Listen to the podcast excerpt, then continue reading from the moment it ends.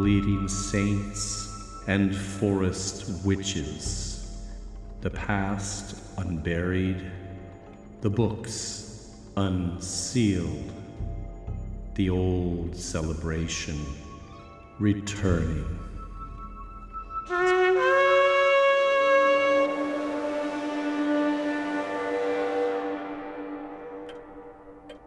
Hello, and welcome to my study. Please come in and have a seat. All the books surrounding you here are those used to research our show, and the individual here to my right, along with uh, managing domestic duties, serves as our reader for any passages that will be uh, directly quoted from these sources. Her name is Mrs. Carswell. Hello. Well, we had a storm last week, lots of lightning, which gave me the idea for this uh, episode. It was a bad one. I could tell it was coming because the bees weren't going out to forage. We had some branches down and the power went out. We were actually working by candlelight for several hours. I was happy to see you had beeswax candles. They are a superior candle. Their scent is lovely. Sometimes you can pick up a bit of clover or wildflower depending on where the bees were collecting. I suppose I should call the agent to get someone out to clean up those branches. Not Mr. Petrovich, though, but I don't suppose he's on their list anymore now that he's uh, gone feral. I thought you already called I've them. just been busy. But the branches are gone. It's it's all cleaned up. You, you must be confused. No, no, it was cleaned up when I went out yesterday morning. That's not possible. It must have happened at night. I told you I heard something the other night. You just didn't hear them because you were blasting your true crime show. I can't sleep without them. All that murder and mayhem. I'd have nightmares. Nightmares are part of life. I think I would have heard a saw or a truck or something. And and why would anyone do that in the first place? It's probably Mr. Petrovich. That would explain the perimeter fence that was bent down. I thought it was a storm, but maybe he dragged the branches out over the fence to the woods to build himself a better shelter. That's ridiculous. I'm sure there are plenty of fallen branches right there in the woods if you wanted to do that. Maybe, maybe he just feels an attachment to the property. Feels it's his duty to take No. care of things. I don't like that. And he's not getting paid. Were your hives okay? They don't seem to have been disturbed. Thank you for asking. I don't know why he should feel any attachment to this property. Uh, surely he has other things to worry about. I mean, if he's even out there. Oh, I think he is. I still have dreams about him. He's a bear, but he's friendly. He wants me to brush his coat, but I don't trust him. You're in the dream, too. I don't want to hear it. I asked Mr. Petrovich if it isn't hard living out there in the woods all alone. He's a human now, and he's sitting on the sofa next to you. I'm in one chair, but you and he are sitting on the sofa very close. I don't want He to- says he's working on something out there.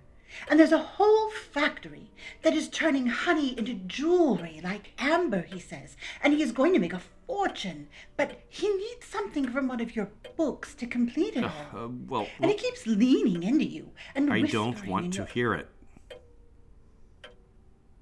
There is more to the dream. We'll have to just leave it there. Like I said, nightmares are part of life. So, uh, episode 52 The Frankenstein Method.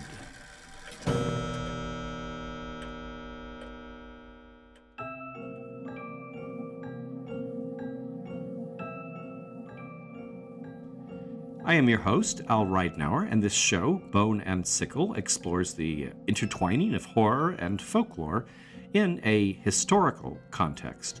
I started this show as a way to further explore this area of intersection after writing my book, The Krampus and the Old Dark Christmas. Bone and Sickle only exists thanks to the generosity of our Patreon donors. Our rewards now include a short bonus episode for supporters, which we've gotten some very nice feedback on. I'll have uh, more on that and the other rewards at the end of this episode.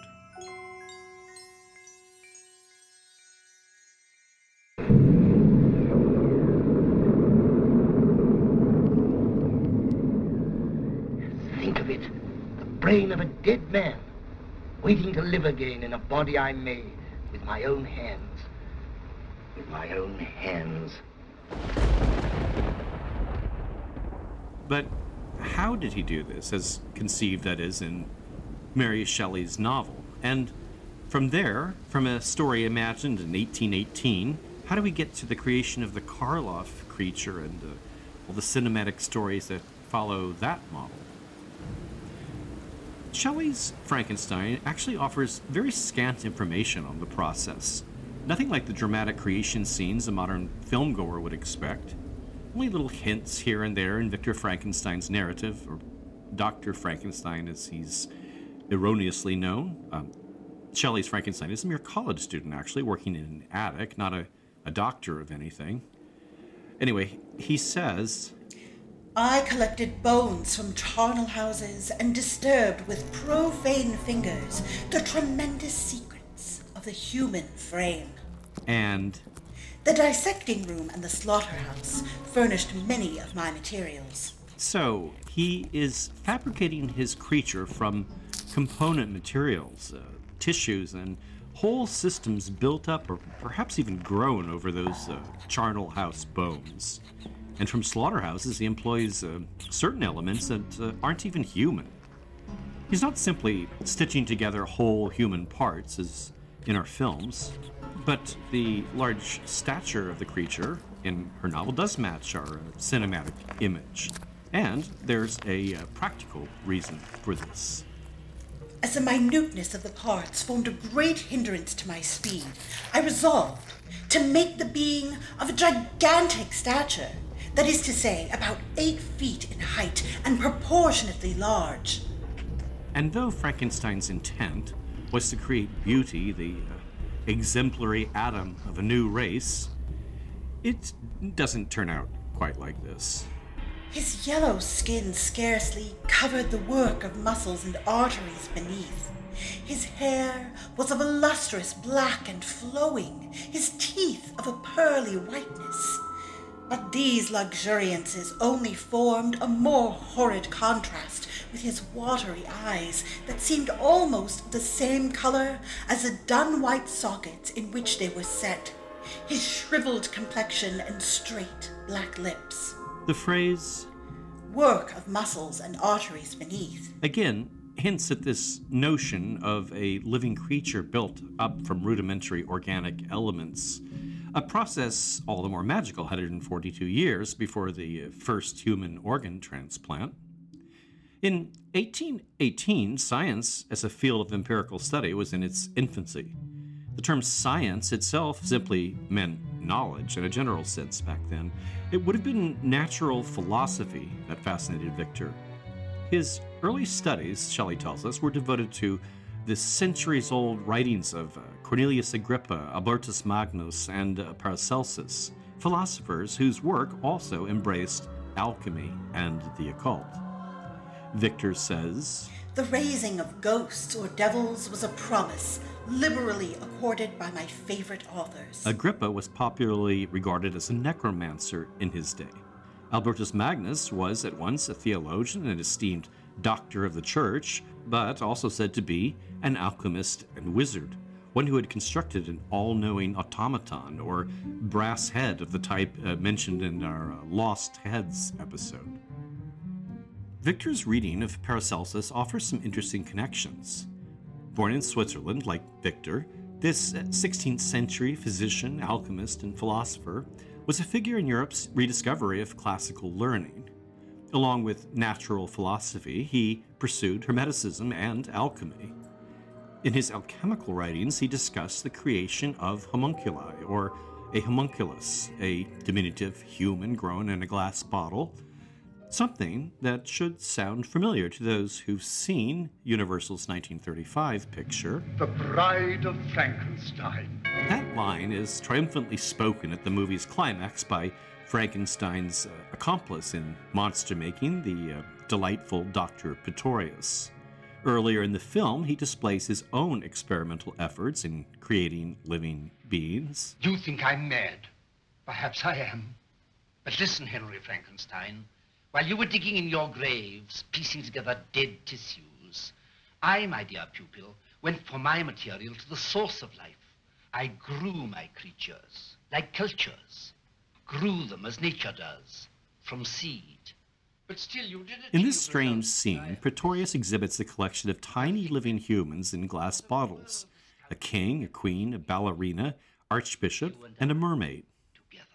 Now, what makes this particularly interesting is the resemblance of this scene to one described in an 1896 biography of Paracelsus by the German theosophist Franz Hartmann. He relates a legend of similar beings, homunculi, grown not by Paracelsus himself, but by an Austrian Freemason in 1755. Count Johann Ferdinand von Kufstein, whose work closely followed the method described by Paracelsus and was done in collaboration with an Italian mystic in Rosicrucian, Abbe Geloni. There were ten homunculi, or as he calls them, prophesying spirits, preserved in strong bottles such as are used to preserve fruit and which were filled with water.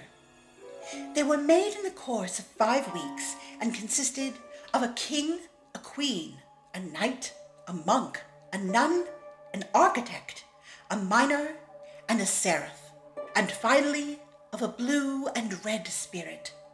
The bottles were closed with ox bladders and with a great magic seal. The spirits swam about in those bottles and were about one span long, and the Count was very anxious that they would grow. They were therefore buried under two cartloads of horse manure. And uh, all of this in accordance with Paracelsus's uh, guidelines. The pile was daily sprinkled with a certain liquor, prepared with great trouble by the two adepts, and made out of some very disgusting materials. The pile of manure began after such sprinklings to ferment and steam as if heated by a subterranean fire, and at least once every three days, when everything was quiet at the approach of night, the two gentlemen would leave the convent and go to pray and to fumigate at that pile of manure.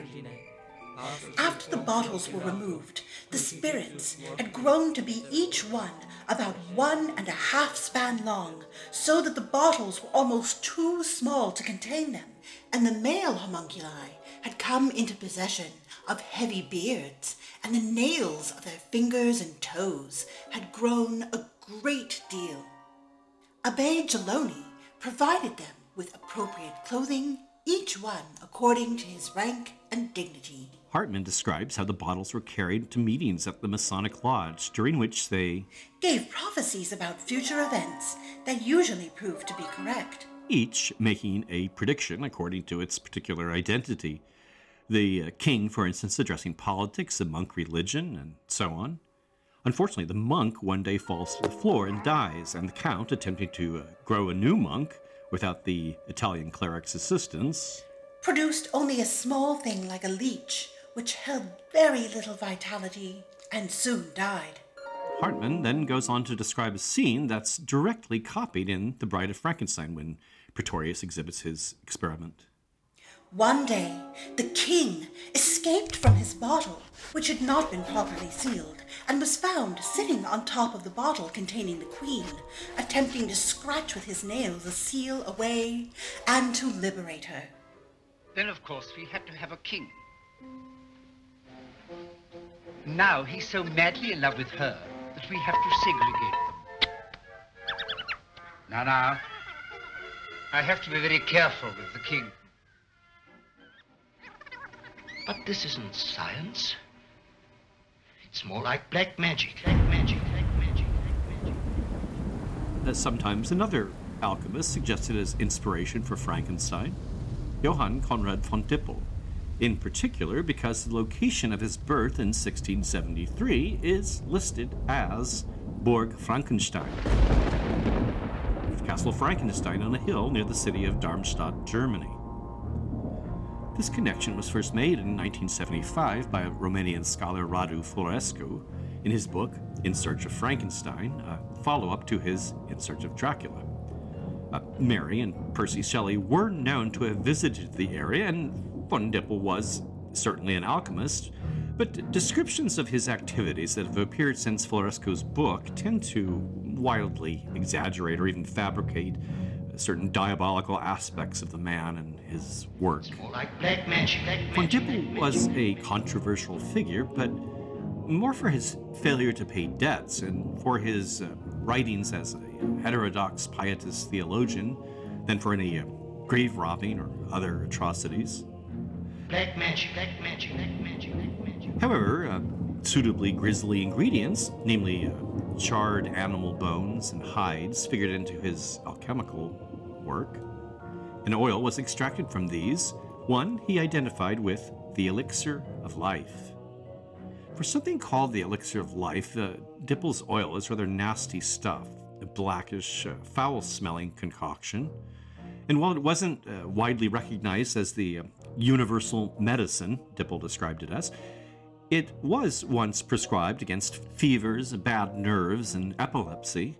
Later, it was regarded as uh, fit only as a measure against uh, predators and parasites preying on livestock or fruit trees. Thanks to its foul smell, it was also briefly used by the German military during World War II as a chemical agent. You can still find it sold as uh, bone oil or even occasionally as Dippel's oil for use against uh, parasites and predators on farms, or as uh, fox oil when it's used to repel foxes from hen houses. Von Dippel also uh, invented or played a role in inventing the pigment known as Prussian blue. There's a, uh charming legend associated with his death, which occurred at the age of 63 rather than 135, as he'd hoped regular doses of his uh, elixir would ensure. Anyway, supposedly his death resulted from imbibing a batch of Prussian blue mistaken for this uh, elixir, leaving his funeral guests to marvel at the wondrously dyed blue corpse in his coffin.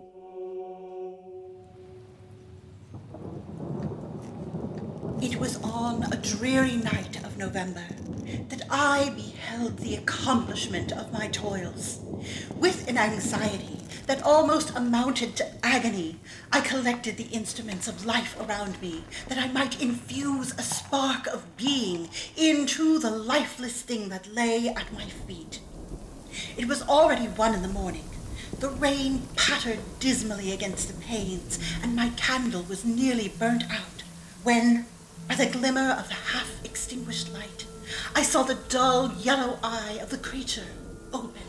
It breathed hard, and a convulsive motion agitated its limbs. This uh, enigmatic, understated creation scene clearly lacks all the crashing thunder and arcing electricity. The only hint of it comes in Shelley's phrase, The spark of being. which certainly does not demand a literal interpretation as electricity, but there are other hints in the novel suggesting electricity may play a role in Victor Frankenstein's mysterious creation. A thunderstorm young Victor witnesses at the age of 15 is described in more lavish detail than she actually devotes to the uh, animation of the creature. It advanced from behind the mountains of Jura, and the thunder burst at once with a frightful loudness from various quarters of the heavens. And as I stood at the door, on a sudden, I beheld a stream of fire issue from an old and beautiful oak which stood about twenty yards from our house. And so soon as the dazzling light vanished, the oak had disappeared, and nothing remained but a blasted stump. The awesome power behind all this excites in the young prodigy a fascination with electricity encouraged by an unidentified scholar who happens to be visiting the Frankensteins. He offers Victor explanation of a theory which he had formed on the subject of electricity and galvanism, which was at once new and astonishing to me. All that he said threw greatly into the shade Cornelius Agrippa, Albertus Magnus, and Paracelsus, the lords of my imagination. So, while retaining the alchemist's audacious desire to create life itself, as with our homunculi, Victor might now employ in his quest new ideas from the field of galvanism. The storm will be magnificent. All the electrical secrets of heaven. And this time we're ready. I should probably fill in some details here, as I'm using the word galvanism basically in place of uh, electricity. It's uh, the Italian Luigi Galvani who lent his name to this field. In uh, 1781, while dissecting a frog near a device Galvani had built to uh, collect static electricity, his assistant touched a nerve in the creature's leg, which caused it to jump. Out of curiosity, Galvani began a series of experiments touching lifeless frogs with different metals and producing the same action. He theorized that something called Animal electricity. resided within the creature's body, causing these actions. He was promptly attacked by Alessandro Volta, who believed instead that the uh, cause of all this was an energized field produced by the proximity of two different metals. Uh, to prove his theory, he constructed what we now call a battery, then a uh, voltaic pile or voltaic stack, consisting of layers of two different metals separated by brine soaked paper, and giving us the term voltage along the way, of course. All of this was of great interest to the educated elites to which Mary and Percy Shelley belonged. Mary's father, the noted philosopher and writer William Godwin, was friends with uh, Britain's leading students of this emerging science, Humphrey Davy and uh, William Nicholson. And in the journals of Percy's longtime friend, Thomas Jefferson Hogg, the author notes that Shelley treated his room at Oxford as a sort of laboratory, collecting in it An electrical machine, an air pump, the galvanic trough, a solar microscope, and a small glass retort above an argand lamp. More telling is the fact that a beloved tutor of Percy's, the Scottish physician James Lind, was known to have recreated Galvani's frog experiment before a royal audience, including the king and queen. And there were letters between the tutor and student discussing Shelley attempting the experiment himself. While it's not explicit or prominent in the text of Frankenstein, Shelley makes clear in an introduction added to the uh, 1831 edition that galvanism played an important role in her conception of the tale. In it, she refers to the inspiration for her book in the uh, Ghost Story Challenge undertaken by Byron and his guests, the Shelleys and John Polidori, something I discussed in episode 20 a bit. Um, and she recalls a discussion between her husband and Lord Byron that seeded her imagination. They talked of the experiments of Dr. Darwin. I speak not of what the doctor really did or said that he did, but as more to my purpose, of what was then spoken of as having been done by him, So it's Darwin. who preserved a piece of vermicelli in a glass case, till by some extraordinary means it began to move with voluntary motion. Perhaps a corpse would be reanimated. Galvanism had given token of such things. Perhaps the component parts of a creature might be manufactured, brought together, and endowed with vital warmth. If you had not known that Frankenstein was inspired by the uh, wiggling of a bit of pasta, don't feel bad. Mary does insert that disclaimer that she's not describing the actual experiment conducted by Darwin, who um, would be Erasmus in this case, the grandfather of Charles. But instead, it's a recalled version of what those in the conversation recalled of the experiment. What everyone involved in this uh, sort of game of telephone is trying to describe is actually not uh, vermicelli or vermicelli, but instead probably vorticelli, a type of uh, protozoa which Darwin mentions in an 1802 essay describing creatures that, when removed from water, appear to enter a sort of suspended animation from which they can be revived. While Luigi Galvani, in a general way, seems to have inspired an aspect of Shelley's tale, certain experiments by his nephew, Giovanni Aldini, feel much closer to the creation of the monster as we know it. Aldini succeeded his uncle as a professor of physics at the University of Bologna, and while it was hardly his only interest, he's largely remembered for taking his predecessor's experiments to the next level. He moved from frogs to oxen, observing that when a charge was passed through them, The irritation of the organs was so great that the whole head was put into most violent agitation. That same year, 1803, while in London, Aldini obtained permission to attempt the same with the body of a criminal, George Foster, who had murdered his wife and child and was due to be hung. Shortly after the execution, the body was conveyed to a nearby house where Aldini and his associates had gathered. It's all described in the Newgate Calendar, a publication I mentioned before, which offered uh, reports on executions and criminality in a sensational yet moralizing uh, form that anticipated the uh, Victorian penny dreadful. On the first application of the process to the face, the jaws of the deceased criminal began to quiver, and the adjoining muscles were horribly contorted, and one eye was actually opened. In the subsequent part of the process, the right hand was raised and clenched, and the legs and thighs were set in motion. Mr. Pass, the beadle of the surgeon's company, who was officially present during this experiment, was so alarmed that he died of fright soon after his return home. Well, this is the only death resulting from fear his experiments generated. It is not the only time this sort of panicked reaction has been remarked upon. In his own book from 1819, General Views on the Application of Galvanism to Medical Purposes, Aldini describes an experiment with the heads of two executed prisoners that uh, observers found deeply unsettling. He uses the word uh, communication here to describe uh, making an electrical circuit and pile for the uh, galvanic battery or pile, of course. I made a communication with the pile from the left ear of one to the right ear of the other. It was surprising and even frightful to see these two heads making at the same time horrible contortions as if at each other, so that some of the spectators, who were not prepared for such results, were exceedingly terrified. Even more ambitious than Aldini's work was the related experiment conducted by the Scottish physician Andrew Ure in Glasgow in 1818, the same year Shelley wrote her book, so unlikely to have been an actual influence. But I think listeners will still find it worth a shudder.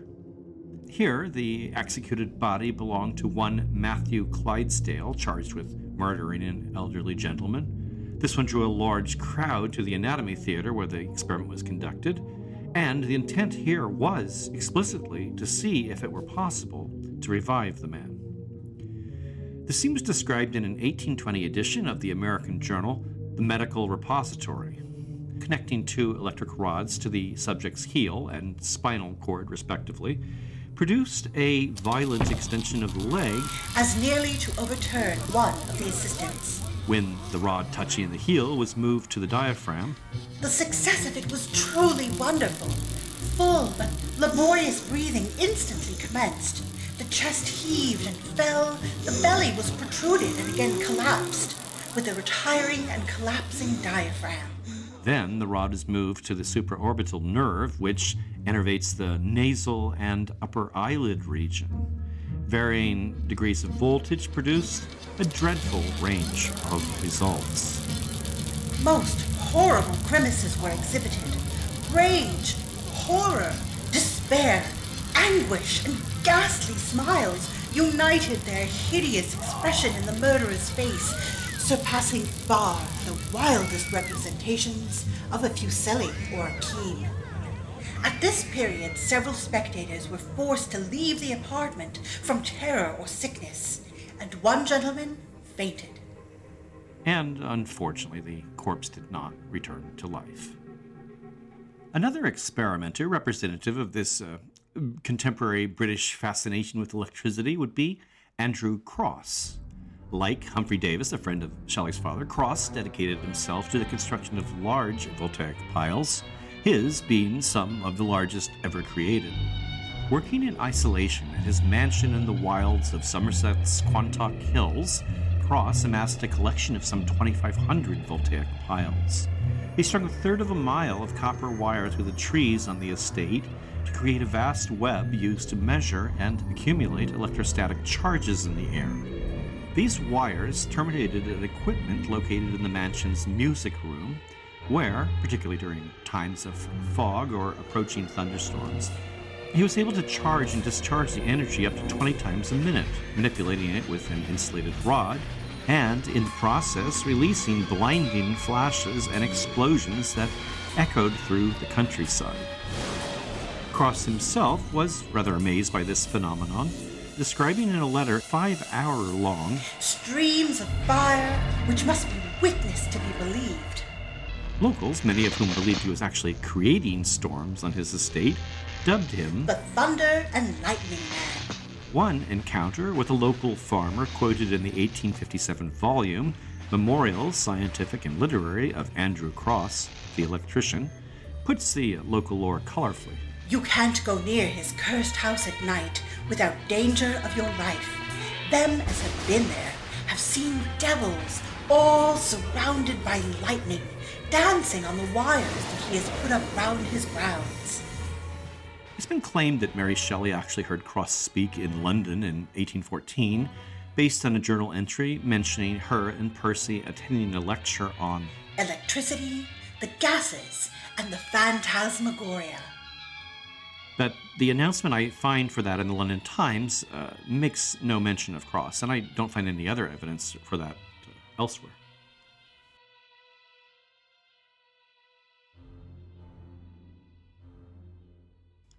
But there is an individual researcher clearly referenced in Shelley's work as an inspiration to Victor Frankenstein.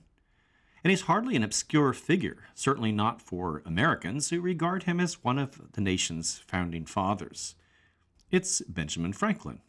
In his famous 1752 experiment, Franklin, of course, conveyed the electrostatic charge of a thunderstorm down to Earth via a wet silk cord trailed by a kite equipped with a metal spindle.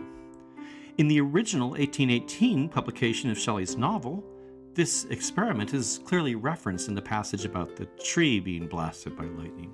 The catastrophe of this tree excited my extreme astonishment, and I eagerly inquired of my father the nature and origin of thunder and lightning. He replied, Electricity, describing at the same time the various effects of that power.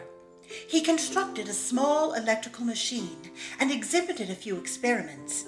He made also a kite with a wire and string which drew down that fluid from the clouds.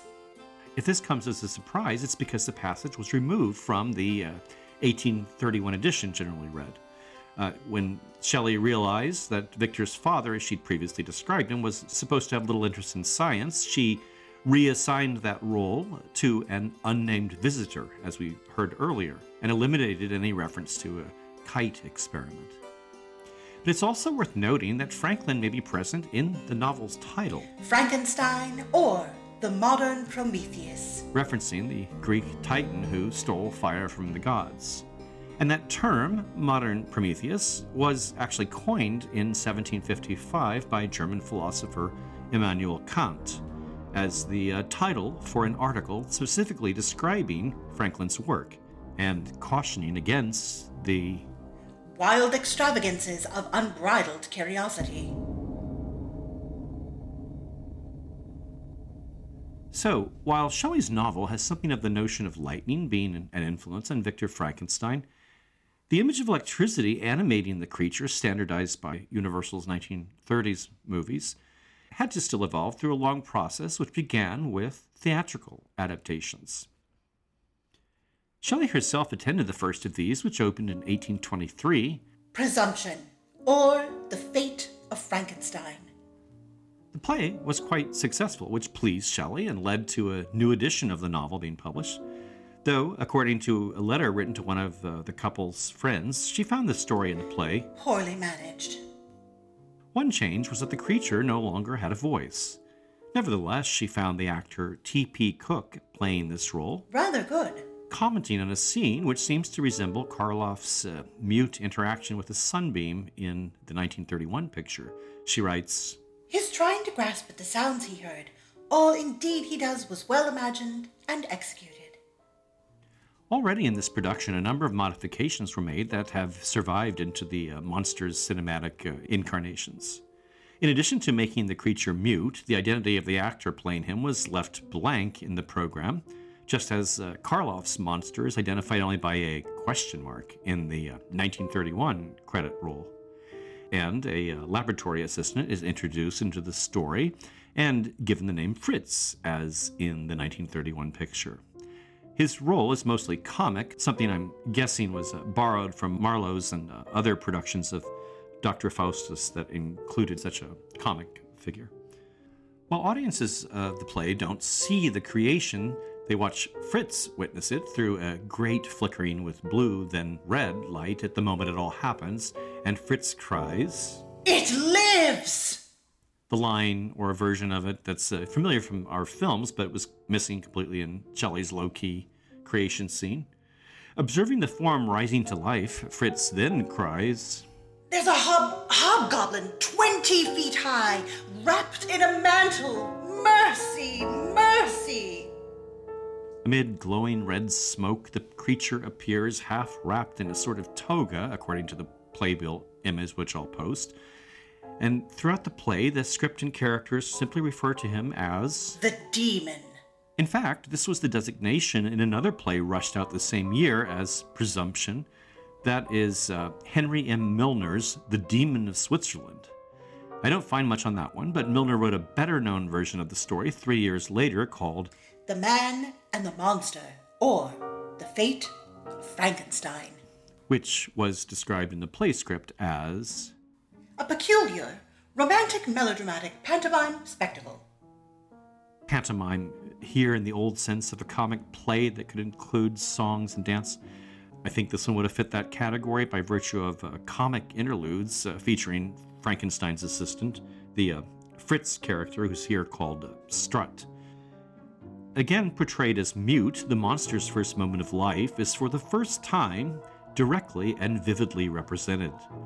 The script calls for a dramatic music cue as he begins visibly breathing on the table, and Frankenstein rolls back the black covering, which discovers a colossal human figure of a cadaverous, livid complexion. The play also introduces an angry mob pursuing the creature, who meets his end by plunging into a volcano. In presumption, by the way, both the creature and creator are killed in an alpine avalanche. And there are songs in that play, too. The idea of electricity animating the monster was still absent by the time the story was first adapted for film. This was in 1910 with the Edison Studios 13 minute production simply called Frankenstein. Here we see Victor Frankenstein brewing up his creation in a vat, pouring in chemicals producing flashes of smoke, and then closing the immense cauldron within a sort of oven or chamber where the miracle occurs. Audiences of the film are treated to what's hidden within, a um, genuinely interesting effect achieved by using footage of a burning or melting life size puppet in the pot run in reverse to portray the monster taking shape. The creature which emerges sports wild hair and tattered clothes and body padding to increase his bulk, as well as a headpiece extending his forehead in a way that hints at the uh, Karloff look. The 1931 film was itself an adaptation of a theatrical production, as had been the case with Universal's other hit, Dracula. The play chosen was a 1927 production scripted by a British playwright, Peggy Webling, called Frankenstein An Adventure in the Macabre. Still, no lightning or electricity in this one. In uh, Webling's Frankenstein, she harkens back to the um, alchemical mode, with Frankenstein following an ancient recipe for The elixir of life. to animate his creature. And uh, not doing this in a garret workshop or a half ruined castle, but in a contemporary living room, it turns out. The play was uh, greatly reworked for the Universal picture, but certain Webling touches survived into the film, such as the uh, seemingly pointless change of Victor's name to Henry and the accidental lakeside drowning of a little girl by the monster. The creature in Webling's play has uh, been uh, re endowed with the gift of speech and spends some time lamenting the death of the child, eventually crying out to God to help him. And there is actually one bolt of lightning in her play. It comes as God's answer to these prayers, uh, killing the unhappy creature. Webling's script was uh, next rewritten by John Balderston and Garrett Fort, who had both adapted work for Universal's Dracula again. Balderston's script, from which the film was more directly adapted, received a very limited theatrical staging. It's in this production, for the first time, that electricity enters the picture in any big way. The Balderston uh, Garrett script describes Frankenstein's laboratory, not only piled with books, but also featuring a tall, intricate machine of cords, batteries, metal discs, and such. And it's during a thunderstorm that this machine is deployed. At the storm's arrival, Frankenstein, according to stage directions, goes back of the machine, comes out, waits, lightning outside, and instantly a blue spark shoots from one disc to the other inside the machine. When James Whale agreed to direct the 1931 film, he embraced this aspect, expressing an interest in creating something like the elaborately equipped laboratory of Rotwang, the uh, mad scientist in the 1927 German film Metropolis. All that remained was to find an effects technician who might realize something like this.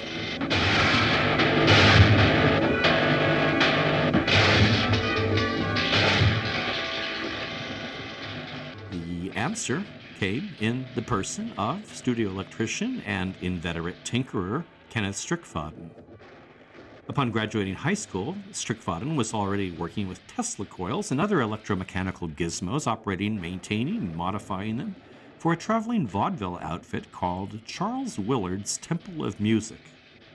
For Frankenstein, he created a particularly large Tesla coil dubbed Megavolt Senior, and was responsible for all the other wonderfully sparking, flashing, and zapping hardware in those scenes, as well as their names, some of which are used in the script. Neutron Analyzer, Baratron Generator, Cosmic Ray Diffuser. His devices continued to be recycled in other films into the 1940s and resurfaced in some Munsters episodes in the 60s and later showcased in Mel Brooks' Young Frankenstein in 1974. With 1935's The Bride of Frankenstein, the budding franchise drew a bit closer to Shelley's novel, self consciously so, actually, with a prologue featuring Elsa Lanchester, who later plays the bride at the film's climax, cast as Mary Shelley. I do think it a shame, Mary, to end your story quite so suddenly. That wasn't the end at all. Would you like to hear what happened after that? I feel like telling it. And the voice Shelley gave her creature, absent in 1931, is returned, albeit in rudimentary form. You stay. We belong dead. Shelley's theme of Prometheus snatching fire from the gods is nicely visualized in The Bride of Frankenstein, in the elevation of the creature's body toward the heavens in the creation sequence. This happens also in the 1931 film, but it's taken further in the sequel, in which we actually see more of the process, including lightning strikes connecting with the Frankenstein's hardware in the body. And in the 1935 film, a new method of reaching into the heavens to snatch that electricity was devised. We'll be here soon. The kites. Are the kites ready? Yes. Then send them up as soon as the wind rises. Hurry, hurry. The kites, the kites, get them ready. Just like old Ben Franklin. With this, I think we've completed the circuit, so to speak, of our electrical inquiry into Frankenstein, going from the subtle hints and clues about galvanism dropped into Shelley's book uh, to the uh, vivid depictions of electricity as integral to the Frankenstein myth. But to return for one last thought on Ben Franklin, if you're still having trouble imagining a kinship between America's avuncular founding father and the uh, grisly misdeeds of Victor Frankenstein, perhaps this will help make that connection. In 1998, during restoration of the house Franklin occupied in London while serving as ambassador for the American colonies, a gruesome discovery was made the remains of more than 15 bodies buried in a secret windowless room beneath the garden. Six of them were children, some were apparently dismembered before burial, many bones showed evidence of being sawed, and one skull had been trepanned or had a hole drilled in it. We can't know for certain, but historians believe these were objects of anatomical research conducted in Franklin's home. Whose bodies they were and how they were obtained, of course, is also not known, but given the times, uh, grave robbing or other nefarious methods would be likely. This is probably the work of Franklin's protege and tenant, the anatomist and physician William Hewson. But uh, Franklin uh, famously had a wide ranging thirst for knowledge. It's a little hard to imagine he didn't do a little cadaver dabbling himself. Another thing hard to imagine, with which I'll close, is the idea of Ben Franklin's spirit entering the body of an unruly Pennsylvania man, as in this case reported in May of 2017.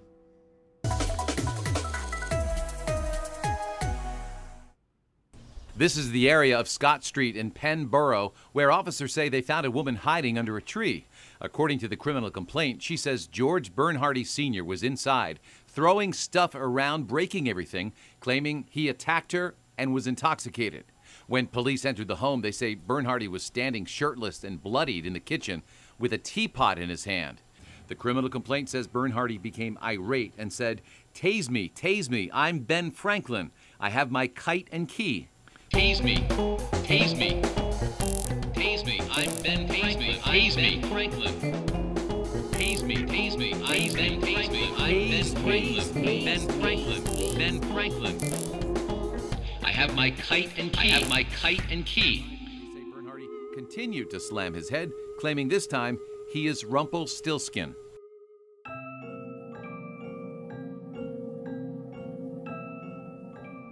Hope everyone's been enjoying our show and that you uh, might have the opportunity to share episodes with friends, or even better, to leave a review or wherever you happen to listen. As I mentioned at the top of the show, these episodes only keep coming out because of the support that our friends on Patreon offer. When you donate, you're contributing toward the more than 100 hours of work I end up putting into each of these shows. Subscriptions begin at $1 a month. You can discontinue at any time. And those subscribing at the $4 level or higher now receive a short extra episode called Marvelous and Rare, consisting of extracts read from some of the curious old books from the uh, Bone and Sickle Library. It has the feel of one of these episodes, but a bit different. We've also added a uh, Bone and Sickle candle featuring the skeletal Saint Notburga, as well as two different mystery kits, each one with unique offerings. And we still offer my Krampus book and the uh, show soundscapes you hear in the background. I uh, do want to thank our new patrons, Bridget Case, Brian DeLacy, and Daniel Alogia, and to thank Neil Cochran, Casey Moriarty, and uh, Johanna Öst, if you're pronouncing it the German way, for uh, upping their pledges. And thank you to uh, BJ Artur 108 for the uh, kind review. If you haven't yet, you might want to visit our website, boneandsickle.com. There you'll find links to our Patreon, Facebook group, Twitter, and Instagram, along with the show notes with links and images and other material related to the program. The show is written and produced by me, Al Ridenour. Mrs. Carswell is played by Sarah Chavez, whose projects and writing related to death and culture you can track at sarah-chavez.com. Thanks so much for listening.